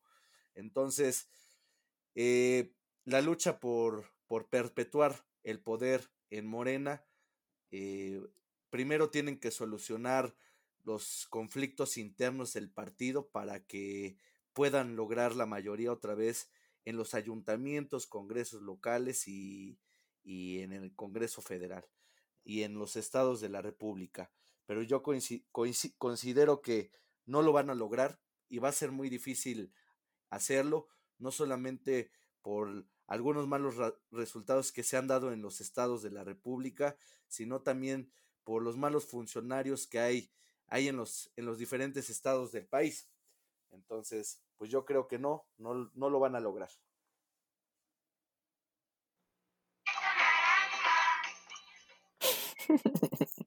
¿Qué fue eso? ¿Te parece aportar algo? A ver, pues, o sea, sí, en cuanto a la pregunta, digo, quería todavía andar más en cuanto al tema de seguridad, pero pues ya, ya sería irnos, mucho. Y este, pero bueno, ya tocando de fondo esta última pregunta, pues creo que al menos hasta el día de hoy, su aprobación sigue siendo muy alta, la del presidente. Que sí, o sea, obviamente era lógico que fuera, mm, este, se previniera que fuera más a la baja que a la alta, pero pues sigue siendo, creo que todavía un porcentaje muy alto el que tiene de aprobación. Y, por ejemplo, está el PAN que pues ya está dando desde ahora patadas de ahogado, queriendo hacer una alianza entre PRD y Movimiento Ciudadano. Y, creo que por ahí también escuché hasta con los municipios está buscando la alianza que pues ya le ya le dijeron que hasta este pues literal no gracias solo estoy viendo o sea aguanta déjame estira un men y hasta el PRD los batió, o sea, imagínate, es como si llegaras con, con tu ex más feo y culero a rogarle que regresen y te, y te dicen él, prefiero estar solo. Entonces, creo que al, al, principio se veía el PAN como una oposición, como la, la, oposición más fuerte, entre comillas, que tenía Morena y, y pues no, no, no se ha visto, ¿no? Luego está el PRI que pues de plano pues ya, o sea, va a perder creo que todas sus gobernaturas y pues no, no tiene ahorita creo que ni voz ni voto, ¿no? Pero hay un partido que, este, que a mí en lo particular me ha llamado mucho la atención y que creo que tiene muy buenas propuestas y candidatos que proponen cosas interesantes, que creo que se han visto como una mejor oposición, aún más que el PAN y, este, y el PRD, que es Movimiento Ciudadano que creo que este partido, y lo platicaba con, el, con Alexis la otra vez, es el que al final puede dar la sorpresa en las próximas elecciones. Y que de ahí pueden surgir personajes locales o desconocidos que pudieran mostrar algo interesante en la política de México. Y pues vaya, creo que aún le falta mucho a ese partido y que también tiene candidatos muy autoritarios, como el caso de Enrique Alfaro. Y este, y hasta cierto punto a veces lo llego a sentir como, o sea, a lo mejor y me equivoco, pero lo llego a percibir a veces como de extrema derecha, pero que si, si hacen las cosas bien y postulan a personajes interesantes, pueden hacerle frente a Morena. Porque eso es lo que a mí me gustaría ver, que, que haya una buena oposición, que haya equidad en el Senado y en la Cámara de Diputados y que no todo se lo lleve Morena, porque pues al final si le das más poder al poder, como diría Molotov, pues ya se la saben. Entonces, por una parte, pareciera que solo se le puede derrotar a Morena si se unieran todos los partidos, PAN, PRI, Movimiento Ciudadano, etcétera, y que de hecho, este, hasta se han, les digo, se han propuesto alianzas, así, pero pues claro, o sea, ya sería como que demasiado. Y que también falta demasiado tiempo, o sea, de aquí a un año pueden pasar demasiadas cosas. Este, creo que también el factor de la pandemia y la crisis que se ha suscitado en este año y los errores que se han cometido por parte del gobierno, pues a cobrar factura de alguna manera al final. Que pues como repito, o sea, aún falta mucho de aquí a las elecciones, pero pues todo puede pasar. Claro, veía en Twitter hoy el tema de que Alito, el presidente del PRI, puso que había una posible alianza con el PRD. Es una alianza muy bizarra, un PRI-PRD, pero bueno, si ya salió con el PAN una vez, no pasaría tanto. Pero yo sí veo, tal vez no en un panorama nacional como coalición, pero sí que puede haber muchas candidaturas en común entre PRI, PAN, PRD, incluso a lo mejor el Movimiento Ciudadano, coincido en ese tema de Movimiento Ciudadano, y también coincido en el tema de Alfaro, que Alfaro ha demostrado ser demasiado autoritario. Sin embargo, hay un ejemplo que nos ha puesto Latinoamérica muchas veces. Lamentablemente, cuando el hartazgo llega a una sociedad, se van a extremos. Entonces, puede ser, digo, no es como que lo asegure, pero puede ser muy probable que un segmento de la población voltee a ver a estos personajes de extrema derecha como una solución, un cambio radical a lo que se vive hoy en día. Para seguir ahondando en este tema, bueno, daré mi intervención. Yo creo que sí se queda la mayoría, pero, o sea, bueno, una mayoría, pero no absoluta. Sí va a ganar, va a defender su Congreso Andrés Manuel y a capa y espada. Incluso creo que puede importarle más eso que algunas gubernaturas. Hay algunos estados en donde el PRI aún puede, en donde el PAN es casi seguro que regrese, como a California, pero creo que va a defender, como diría un expresidente, como perro, su Congreso. ¿Qué opinas, amigo Daniel? Mm, pues miren, la verdad es que es un, es un tema bastante, es, es, bien padre, ¿no? A mí, a mí la verdad es que estas especulaciones, digo, aquí, aquí está muy padre, ¿no? Porque ya cuando uno se pone a analizar, pues ahora sí que como el meme, ¿no? Queda uno como payaso si no te salen los pronósticos, pero la verdad es que a mí me parece que tristemente no hay oposición en este país. Eh, sí creo que esto de las alianzas, bueno, hay que recordar que el, el, aparato electoral permite este tipo de alianzas que son muchas veces bizarras, como por ejemplo el Frente, o sea, el Frente por México en las elecciones del 2018, en donde el PAN y el PRD se unieron, a mí me parecía algo, bueno, algo surrealista, ¿no? O sea, ¿en qué planeta yo creo que la derecha se va a unir con la izquierda pues ideológicamente en qué, en qué compagina, ¿no? En absolutamente nada. ¿Qué pasa aquí? Que al final de cuentas el PAN querían captar una parte del voto de izquierda que no era tan radical y adaptarla a un, a un pues con una postura y una, y una visión y un discurso mucho más moderado, ¿no? Un poco más de centro. Ahora, ¿qué pasa? Que al final de cuentas hay muchos partidos, como tú lo dijiste al inicio, este, no me acuerdo si fue Alexis o Baruch, que, que, pusieron, o fue Uriel, que pusieron esto de los partidos, ¿no? De los partidos que son chiquitos y que al final de cuentas, pues necesitan unirse y necesitan crear alianzas para sobrevivir, ¿no? Que al final de cuentas son como rémoras que se pegan a la mantarraya y que se alimentan de ella porque si no se extinguen. Entonces necesitan al menos el, el 2 o el 3%, según yo, creo que ese es el 3% de la votación nacional para mantener el registro. Entonces, ¿qué pasa? Que en este juego electoral y aparte en un, en un contexto aquí en México en el cual no hay una ideología definida. O sea, aquí tú le preguntas a la gente, oye, ¿tú qué piensas que es derecha y qué es izquierda? Y confunden todo, ¿no? Entonces, o sea, hay gente que piensa que nacionalizar, que es un, bueno, es una estrategia de izquierda, es de derecha. Y libre, o sea, ahora sí que dar libre, libre mercado es de izquierda, ¿no? Entonces sí creo que aquí en México hay mucha, o sea, la ideología política de izquierda, centro, derecha todavía no se conoce, o sea, a grandes rasgos, ¿no? Entonces, ¿qué pasa? Que en estos híbridos horrorosos electorales puede salir una alianza Morena-Partido Verde, que es algo que están haciendo ahorita en el Congreso, o, PAN, o PRI y el PRD, que fueron antagónicos y enemigos, pero al final de cuentas los partidos buscan su propia supervivencia esto es el juego electoral, ¿no? Y, y, muchas veces terminas aliándote con la persona que no te pasaba la tarea o no te daba de sus chetos. Así es, ¿no? Entonces, ¿qué va a pasar? Yo sí veo en el panorama a nivel, a nivel estatal, porque digo, al final de cuentas se van a renovar 15 gubernaturas y se va a renovar, pues ahora sí que el Congreso de la Unión, Cámara de Diputados. Yo sí veo que Morena prácticamente va a arrasar porque esta ola de Andrés Manuel sigue muy, muy fuerte y realmente hay una ausencia total de competencia. Como bien dijo Baruch, Movimiento Ciudadano es un partido bastante interesante, pero que no tiene todavía alcance nacional. Él está muy, o sea, está muy localizado, bueno, en Jalisco, que ahorita con, con Alfaro, y también tiene mucha fuerza política en, en, Nuevo León, que es, este, pues ahí está Samuel García, está Luis Donaldo Colosio Jr., este, vaya, hay, hay, hay candidatos muy interesantes ahí, ¿no? ¿Qué va a ser la cosa que realmente, por ejemplo, Zacatecas va a ser totalmente de Morena, ¿no? Va a regresar algún Monreal, a saber cuál, porque está entre Saúl y está entre, mm, ay, este, bueno, el hermano, ¿no? No, no me acuerdo ahorita de su nombre.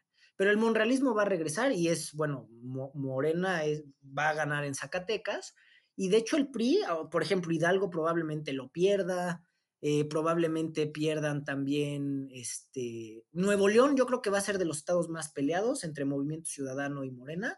Vaya, yo creo que a nivel estatal o a nivel local, por así decirlo, va a ganar Morena bastantes gubernaturas. Yo sí hago un pronóstico, mm, me puedo equivocar, pero yo creo que de las 15 al menos se lleva 10. Veremos. Y en el Congreso, yo sí creo que puede haber ahí un repunte en el cual el Congreso, o sea, bueno, la Cámara de Diputados no tenga una mayoría absoluta de Morena. ¿qué va a pasar ahí también? Que realmente, eh, pues yo no veo un, líder o una oposición o alguien que empiece a emerger o que se empiece a, a, posicionar como una alternativa al proyecto de Morena. Entonces, ¿qué va a pasar? El efecto López Obrador, más aparte eh, la nula oposición, pues va a hacer que la gente se decante por Morena, ¿no? Ahora, a, a, los, o sea, en resultados, los gobiernos de Morena son los que peor han manejado la crisis a nivel estatal. Y luego, por otro lado, los gobiernos de Morena a nivel estatal también han demostrado ser bastante incompetentes, ¿no? Bueno, tenemos el ejemplo, Baruch, tú que vas tanto a, a, a Veracruz, bueno, en Veracruz es un caos, o sea, en Veracruz de verdad, si López Obrador, o sea, dijera cuál es sí. el bastión más del, del, del movimiento Regeneración Nacional, sin duda alguna es Veracruz. Entonces, eso es lo que pasa, ¿no? Que un partido es un monstruo, es un trabuco, arropado por, por el arcángel Andrés Manuel López Obrador, pues va a ganar la mayoría a pesar de que no tengan las mejores, los mejores resultados en, en, en gobernar, ¿no? Ahora, no hay que olvidar que la oposición, que es algo que dijo Uriel y que yo también concuerdo, o sea, al final de cuentas, cuando tú eres oposición, tú puedes prometer lo que quieras. O sea, puedes prometer un mundo utópico, puedes prometer lo que tú se te antoje. El chiste es acaparar votantes y que apoyen tu proyecto y que apoyen la visión que tú tienes del país. Ahora, yo, yo les pregunto, ¿no? Y dejo esta pregunta sobre la mesa. ¿Realmente qué proyecto de nación tiene Morena? O sea, el ala radical la tiene muy bien definida, que es la, cuarta, la cuarta transformación. Pero los que están en este espectro muy difuso que yo de verdad, Morena es que amalgama muchas ideologías, ¿no? Ahora, ¿cuál es el proyecto de nación de, de, Morena, no? Bueno, yo, ya vieron lo que hizo Bonilla. Se trató de imponer ahí, o sea, de ampliar su, su, su gubernatura y tuvo que entrar la, la, Suprema Corte de Justicia a decir, a ver, la ley Bonilla no pasa. Y lo festejaron mucho, pero no debería de haber festejo, es algo que le compete. A ver, eso es anticonstitucional, punto. O sea, no debería de haber festejo simplemente es anticonstitucional que un tipo que por el cual fue elegido y votado por dos años quiera prolongar su mandato, pues entonces así cada quien pues me perpetúo, ¿no? Como, como lo hizo Porfirio Díaz, nada más que ahorita la sociedad de, pues ha avanzado 100 años. Entonces, eh, pues sí, yo la verdad sí veo que Morena va a volver a ganar de manera importante. El PRI yo lo veo casi, casi como, como el meme que dice, déjalo, está muerto, eh, buscando alianzas para subsistir y sobrevivir pero Morena va a ganar muchas gubernaturas y también, pues veremos los congresos, ¿no? Porque al final, si el Congreso no gana la mayoría, entonces podría haber ya un contrapeso también en el legislativo. Porque digo, al final Andrés Manuel ahorita de verdad gobierna pues con todo a su favor, ¿no? Entonces, habrá que ver. La verdad es que yo creo que van a, va a ser un, un ejercicio bastante interesante. Va a ser la elección más grande de la cual se ha tenido registro ya veremos la participación. Normalmente las participaciones más elevadas son cuando son las, o sea, cuando se renueva el gobierno federal. Pero pues nada más nos tocará esperar y ver si en una de estas, en las campañas o algo, surgen nuevos liderazgos, que eso también es bastante interesante de analizar y pues lo ponemos sobre la mesa, ¿no? Sí, claro, el, será un tema interesante. Nuestros pronósticos, pero habrá que ver qué, qué sucede, sobre todo en estos meses que quedan y los primeros meses del próximo año, porque si bien el tema de la pandemia pues oculta mucho el tema, se come al tema político, y los que pretenden hacer proselitismo ahorita terminan quedando peor de que si no lo hicieran. Me parece que Uriel quería agregar algo, levantó su manita. Eh, bueno, eh, aunando a, a, la discusión, creo que el ganador del 2021 va a, va a ser el, el, abstencionismo. La gente no va a salir a votar como en el 2018. Creo que la votación se va a reducir drásticamente. Hoy, por ejemplo, en los municipios o en los distritos, eh, la labor de las figuras políticas va a ser el voto duro la gente, como lo comentábamos hace ratito, está, eh, primero, tenemos, eh, estamos viviendo eh, una crisis, ¿no? No solo por la pandemia, la gente no tiene empleo y a la gente hoy le está preocupando otras cosas, más allá de la política. Entonces, creo que el mayor ganador es el del 2021 va a ser el abstencionismo.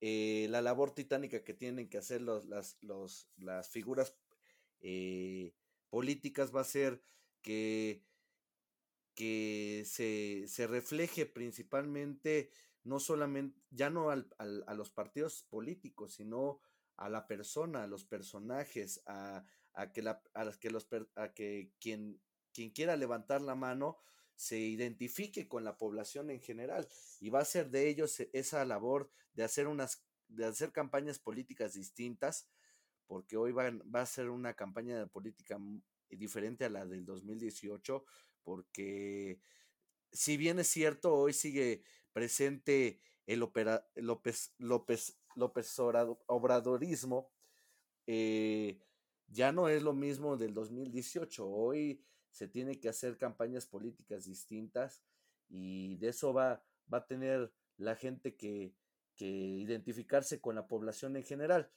Y pues, eh, por ejemplo, yo a, a, lo que decía Daniel de cuál es el proyecto de real de la cuarta transformación, creo que, por ejemplo, yo en lo personal creo que, que la realidad a lo que la gente veía y a lo que la cuarta transformación quería era eh, funcionarios públicos como el, este diputado local de, de San Luis Potosí, el, el, muy conocido Mijis.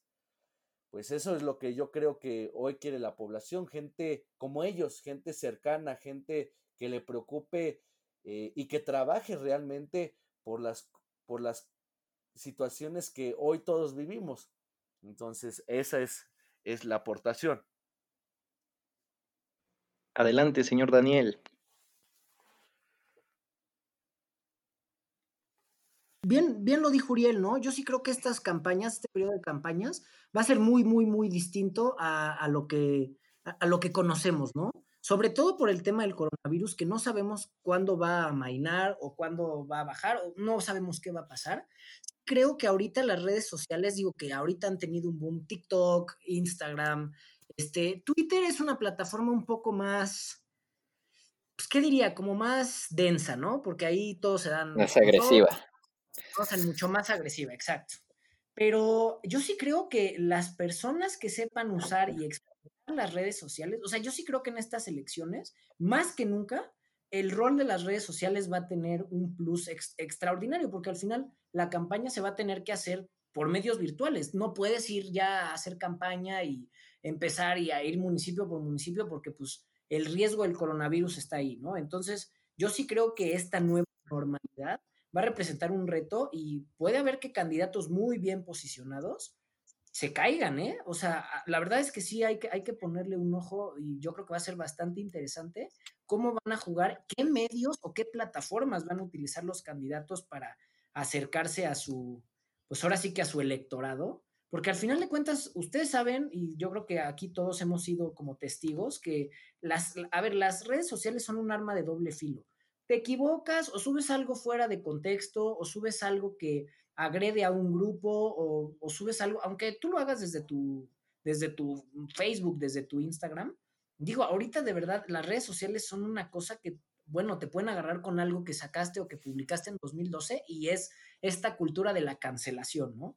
Entonces, vaya, vamos a ver qué va a pasar con esto, porque aparte yo sí creo que ahorita al menos nuestra generación es sumamente crítica, sabemos usar muy bien las redes sociales y también tenemos la, ahora sí que el ocio para decir, ah, a ver, este cuate está diciendo esto, vamos a remontarnos al pasado y uno, un errorcito, lo que sea, te condena, ¿eh? Entonces, sí creo que va a ser, va a ser una, una, campaña pues bastante interesante, ¿no? Ahora, este modelo híbrido al que le llaman ahora en la nueva anormalidad, va a ser bastante, bastante interesante y a ver quién capitaliza esta nueva oportunidad. Sí, yo creo que eso que mencionas, este, pues la verdad no me lo había puesto a pensar, pero el tema de las redes sociales sí es, sin duda va a ser un tema muy importante y que pues claramente pues la mayoría este, que se encuentra, de personas que se encuentran en, en, las redes sociales, pues somos jóvenes, son, son en mayoría jóvenes y que, y que creo se vio, de hecho, en, en las elecciones pasadas, que al final fuimos los más participativos. lo que antes pues no se veía tanto, ¿no? Este, se veía mucha apatía por parte de los jóvenes, pero lo que me ha gustado mucho pues de este, este, pues no iba a decir de este gobierno, pero no, no creo que pues, tampoco le, le compete este, el que los jóvenes han mostrado más interés en la política, se han involucrado más, este, pues como dices, este, ven algo que no les parece y pues lo investigan y pues madre, ¿no? Se vuelve hashtag y tendencia y, y cuello, ¿no?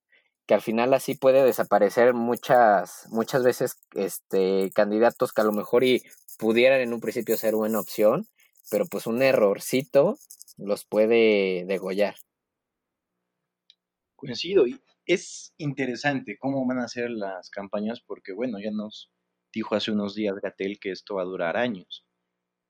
Creo que ese factor puede hacer que se incremente la participación juvenil, tanto de votantes como de los que quieren ser votados. Lo escribí hace unos días en una columna, si no han leído, leanla, que este puede ser un este siguiente año un parteaguas parece tan escuchado y dicho en auditorios y en pasillos, relevo generacional que escuchamos y no llega como debería de llegar.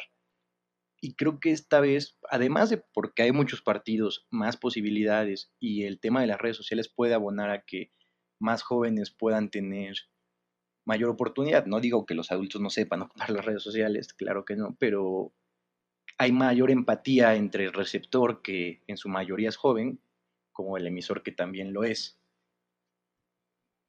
Vale, Uriel, ¿me volviste a levantar la mano? Ah, no, se apretó solo, pero continúa, perdón. Ah, perfecto. Pues por hoy podemos culminar con estos temas interesantísimos.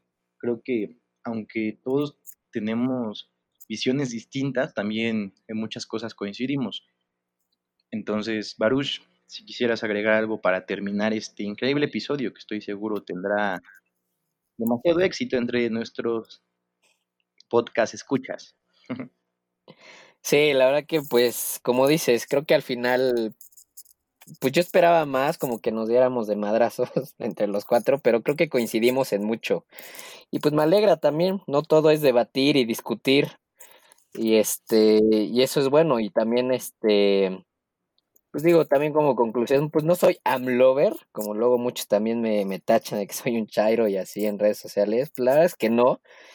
Este, pero en definitiva, si, si me volvieran a poner el mismito panorama, como lo mencioné en un principio, que me pusieron hace dos años, pues sí, volvería a votar por él, pero pues también como dije en un principio, hasta la fecha, no, no ha habido un, un, candidato que en verdad represente lo que yo creo que es, que es en verdad lo que merece y lo que es mejor para México. Pero, pues, tocamos temas muy interesantes y me dio un gusto tenerlos a ustedes. Qué personajes, ¿eh? Y, y qué buenas pláticas. Personajazos. Como esta vez creo que no vamos a tener la anhelada sección del horóscopo, Oye, no, sí. Yo este me di la tarea, obviamente, de investigar a los Géminis, que de hecho pues, son ustedes dos, el Alexis y, ¿cómo se llama? Y Daniel. Eh, Uriel, pues no me sabía su, su signo hasta el último, pero de Géminis sí algo vi, o sea, no lo tengo a la mano, pero de, de lo que me acuerdo fue que decía, en resumen, algo así como que ya, ya se dieron cuenta de sus errores que cometieron en el pasado, este, que ya no confían tan fácil en las personas, ni mucho menos en alguien que no les corresponde, y que gracias a eso su actitud ha cambiado y les ha ayudado a ser directos y, y frontales con las personas. Pero lo que más se me hizo interesante o lo más cachondo que decía es que va, va a entrar una nueva ilusión en sus vidas. ¿eh?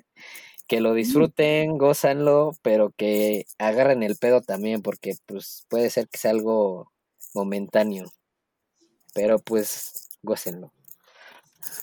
¿Qué opinas de este tema de los horóscopos? ¿Sí te llaman la atención o te dan igual? claro. ¿Qué opinas de tu horóscopo? ¿El Daniel ya se murió? ¿A, quién le preguntaron? A ti. A mí. Bueno, yo la verdad sí soy, yo sí soy una persona espiritual. No diría, no diría religioso, pero sí soy una persona espiritual. Y, y pues la verdad es que, híjole, los Géminis somos un, un enigma, ¿no? O sea, tan sencillo como somos duales, o sea, ahí ya valió gorro todo, ¿no? O sea, un día puedes ser la persona más linda del mundo, al día siguiente puedes estar hasta la madre de todo. Entonces, eh, pues no sé, al final de cuentas creo que, digo, sí, sí tengo este, estas creencias esotéricas que me encantan, la verdad, porque soy un, señor, pero, pero pues sí, digo, al final de cuentas creo que lo que te ponga, lo que te ponga la vida hay que, hay que, ahora sí que agarrar el toro por los cuernos, vivirlo. Eh, yo sí creo que a, raíz de lo del coronavirus, sí creo que nos, nos hemos tenido, o más bien es obligación de la humanidad en su conjunto, cuestionarnos muchas cosas, ¿no? O sea, ¿qué es lo realmente importante? ¿A qué, qué queremos? ¿A qué aspiramos? Porque pues al final de cuentas el mundo como lo conocíamos se acabó. Y el mundo como, como la vieja Ay, no tenemos feo. idea. de- sí, totalmente. Y más que feo, pues sí va, sí va a ser un periodo de adaptación, va a ser un periodo de mucha incertidumbre, tanto económica como, como a nivel familiar. Vaya, o sea, ahorita tenemos que cuidarnos entre todos. Yo sí creo que este año han habido pérdidas de, de- de muchas vidas, de gente que, que quería mucho a familiares, amigos y que hoy ya no están. Entonces, al final de cuentas, sí creo que habrá que cuestionarnos qué es lo que queremos y, y cómo- qué, qué vamos a hacer con nuestra vida, ¿no? Creo que hemos tenido tiempo para reflexionarlo. No voy a salir con estas frases de, es que si no has hecho algo productivo en la cuarentena, no, a ver, eso no tiene nada que ver, ¿no? No estamos de vacaciones, no estamos en un año sabático, estamos en una pandemia. Entonces hay, hay que poner las cosas en contexto. Ahora, al final de cuentas, es un proceso que cada quien en su individualidad la ha vivido y la ha experimentado de muchas maneras, ¿no? Igualmente válidas todas.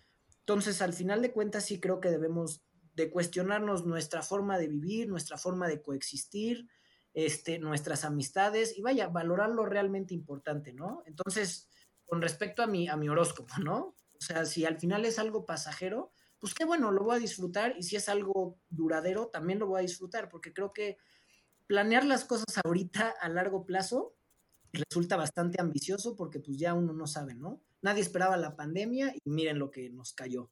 Entonces yo creo que ahorita lo que se trata es pues vivir eh, lo mejor posible, cuidarnos entre todos y sobre todo pues yo, yo sí creo que no hay que no hay que guardarnos las cosas que sintamos porque no sabes cuándo va a ser la última oportunidad que tengas de decirle a alguien que lo quieres o a alguien lo que significa para ti. Entonces yo, yo me quedo con eso, ¿no? O sea, no se guarden nada, disfruten todo, cuídense mucho y pues ahora sí que a ver qué nos depara la nueva normalidad. Seguiremos, seguiremos alertas. Perfecto. Grandes y profundas palabras, mi estimado Daniel. Uriel, una coincidencia, no lo creo. Tu horóscopo dice que hoy aprenderás mucho de los demás, que te pueden proporcionar información interesante y muy útil que te hará ganar más confianza para perseguir tus objetivos más difíciles, pero alimentará tu ego. Ten cuidado con tu ego porque hay personas que saben manejarlo muy bien. Eres Libra como Eminem. Eso es todo. ¿Qué opinas? Pues, pues yo la verdad, pues también creo, yo diario veo en hoy temprano a Moni Vidente, eh, pues siempre estoy al pendiente de, qué dice de mi horóscopo, Ve- ven que ya ella ha detectado todas las tragedias que han pasado últimamente, entonces yo sí creo en Moni Vidente, Es, es nuestra Nostradamus. Eh, exactamente, la Nostradamus de México, entonces, pues sí, nunca descarto, pues, eh, en creer en, en los horóscopos, en, en todo lo que tiene que ver relacionado con eso. Y pues sí, eh, la verdad, muy, muy nutritiva este debate que, que hemos tenido. Eh, puntos distintos tenemos, pero al final y al cabo, eh, nuestro objetivo es el mismo. Creo que el de todos los mexicanos, que a todos nos vaya bien, que nos vaya mejor, que estemos tranquilos y que sobre todo eh, trabajemos por un país más unido, menos desigual y que sobre todo lo vamos a hacer no, no mentándonos la madre a cada rato en redes sociales, sino como este tipo de, de ejercicios, debates eh, que en vez de eh, mentarnos la madre, pues aportamos mucho, yo créeme, ya, lo, ya, ya me lo dijiste en mi horóscopo, he aprendido mucho de ustedes, eh, yo tengo el gusto de conocer a Baruch, a ti, Alexis, a, a Daniel, ahorita apenas tengo el gusto de, de escucharlo y, y, muy buenas, muy buenos comentarios todos han, han hecho, ¿no? Y pues comentar por último lo que decían hace rato, es momento de nosotros los jóvenes, es momento de que eh, exijamos ese revelo eh, eh, generacional para que seamos nosotros hoy quienes nos encarguemos de darle solución a, a, los problemas que tiene nuestro país, ¿no? Entonces, yo les agradezco mucho la oportunidad y el espacio de que quienes nos regalen un momento de su tiempo nos escuchen y que sobre todo también eh, compartan en, en, la página de la nueva normalidad igual eh, qué opinan de lo que acabamos de discutir y que también aporten sus comentarios, que no sean mentadas de madre porque ahí sí, pues eh, eso no, no, no es bonito que nos recuerden a nuestras mamás. Así que, pues muchas gracias amigos, yo les agradezco mucho el espacio. Gracias a ti, Uriel. Escuchamos nuestros micrófonos. Alguien a quien le quieras mandar un saludo, Uriel. Pues yo un saludo pues a toda la bandera, pues a toda la banda de, de Tlahuapan, que hace, que ahí anda, pues igual, la bandita pues descansando ya, a la hora que nos estén escuchando, un saludo, un saludo pues a mi jefa, eh, que pues mamá salí, salí, en un podcast, ¿no? Eh, y pues ya, nada más. Eh, saludos a todos. Los TQM. Los TQM. Daniel, saludos para quién. Eh, pues primero que nada, el que se haya rifado a escucharnos eh, este gran debate que yo disfruté mucho, pero yo no sé si los radioescuchas lo disfruten.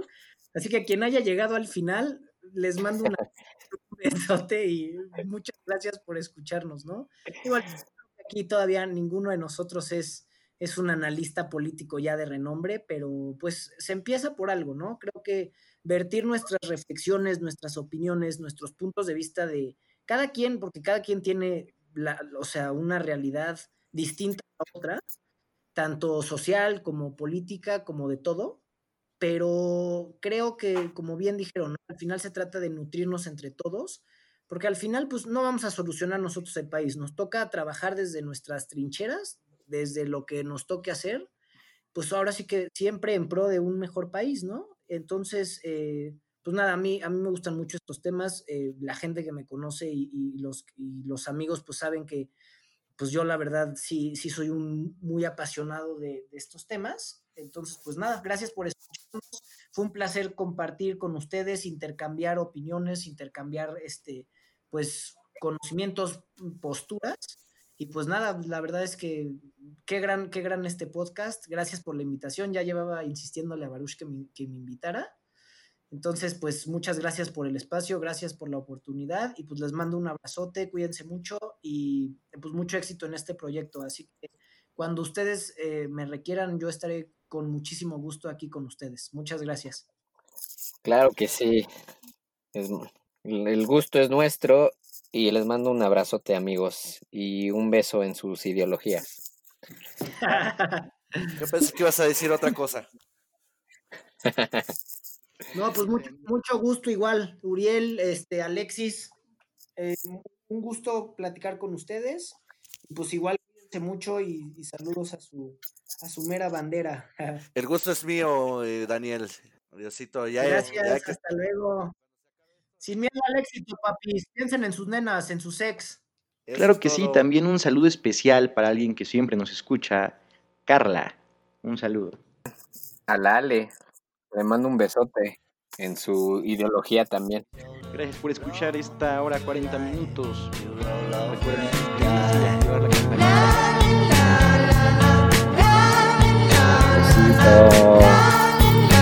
Este episodio fue por